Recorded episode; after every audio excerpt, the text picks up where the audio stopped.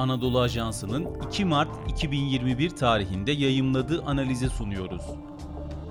Ulus devletler ve teknoloji şirketleri arasında güç mücadelesi.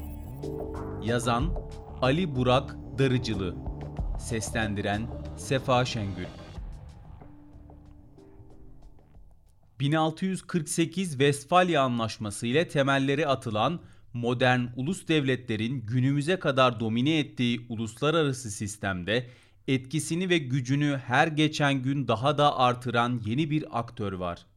Bu yeni aktör teknolojik gelişmelerin bir sonucu olarak büyük ciroları kontrol etmekte olan küresel teknoloji şirketleri.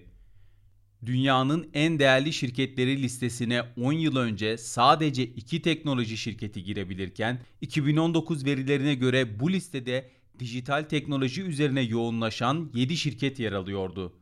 Bununla birlikte söz konusu şirketlerin piyasa değeri ve kontrol ettikleri bütçelerin hacmi de her geçen gün hızla artıyor.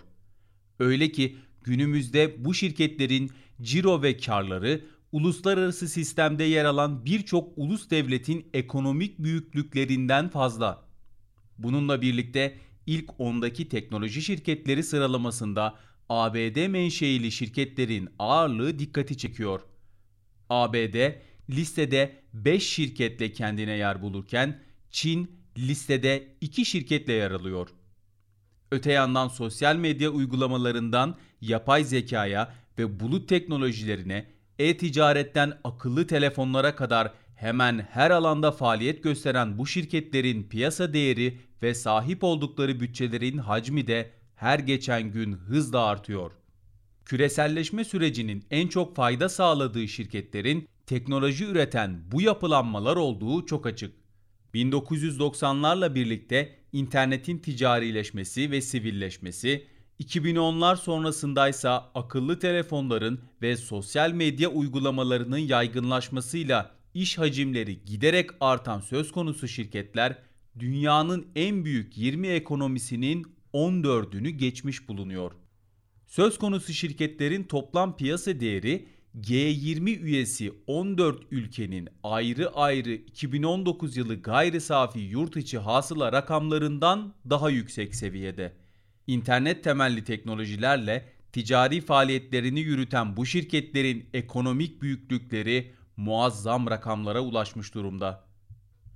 Avustralya örneği bu kadar büyük bir ekonomik güce ulaşan söz konusu şirketlerin ulus devletlerle verdikleri güç mücadelesi artık iyice belirginleşmiş vaziyette. Örneğin ABD'de 2020 başkanlık seçimleri esnasında bir ABD şirketi olan Twitter'ın Başkan Donald Trump'ın paylaşımlarını engelleyerek seçim sürecine bir şekilde etki etmesi hala güncel bir tartışma konusu. Bu güç mücadelesinin bir başka örneği ise son haftalarda Avustralya hükümeti ile Facebook arasında yaşandı. Avustralya'da geçtiğimiz Şubat ayında parlamentonun alt kanadının onaylamasıyla Senato'ya sunulan sosyal medya yasa tasarısı Avustralya hükümeti ile Facebook'u karşı karşıya getirdi. Bahse konu düzenleme Avustralya merkezli haber kuruluşlarının Facebook ve Google'da yayımlanan içerikleri için pay almasını öngörüyor. Bunun üzerine Facebook bu yasa tasarısına karşı olduğunu belirterek 18 Şubat 2021 itibarıyla Avustralyalı haber kuruluşlarının içeriklerine ve bazı hükümet sitelerine engel koydu. Avustralya Başbakanı Scott Morrison ise durumu eleştirerek bizi korkutamayacaklar şeklinde bir beyanda bulundu. Ayrıca Facebook'un kararını küstah ve hayal kırıcı şeklinde tanımlayan Morrison, büyük teknoloji şirketleri dünyayı değiştiriyor olabilir ama dünyayı yönetemezler dedi. Facebook'un Avustralya hükümetinin kendi egemenlik hakkının doğal bir sonucu olarak düzenlediği bu yasaya gösterdiği tepki ve ardından uygulamaya koyduğu erişim yasağı dünyada geniş yankı buldu. Daha sonra Facebook'un Avustralya ile anlaşmaya vararak erişim engelini kaldırmasına ve geri adım atmasına rağmen yaşanan bütün bu süreç yani bir uluslararası şirketin ticari faaliyet yürüttüğü bir ülkenin egemenlik haklarını kullanmasını engellemeye yönelik girişimi aslında teknoloji şirketleriyle ulus devletler arasındaki rekabet ve güç mücadelesi süreçlerinin de birer örneği konumunda. Bugüne kadar ağırlıklı olarak ABD menşeili olan söz konusu şirketlerin siyasi ve ticari süreçleri kendi lehlerine veya bir başka devlet lehine manipüle etmeye yönelik strateji ve girişimleri çoğunlukla Rusya ve Çin tarafından eleştirilmekteydi. Bu kapsamda Rusya Devlet Başkanı Vladimir Putin'in Dünya Ekonomik Forumu'nun 2021 Davos gündemi kapsamında 2021 Ocak ayı içinde yaptığı konuşmada teknoloji şirketleriyle devletler arasındaki güç mücadelesine yaptığı vurgu da hayli tartışılmıştı. Ancak bu sefer durum gerçekten farklı. Avustralya gibi Batı blokunun önemli bir ülkesi konumunda olan bir devlet, küresel teknoloji şirketleriyle karşı karşıya gelmiş vaziyette.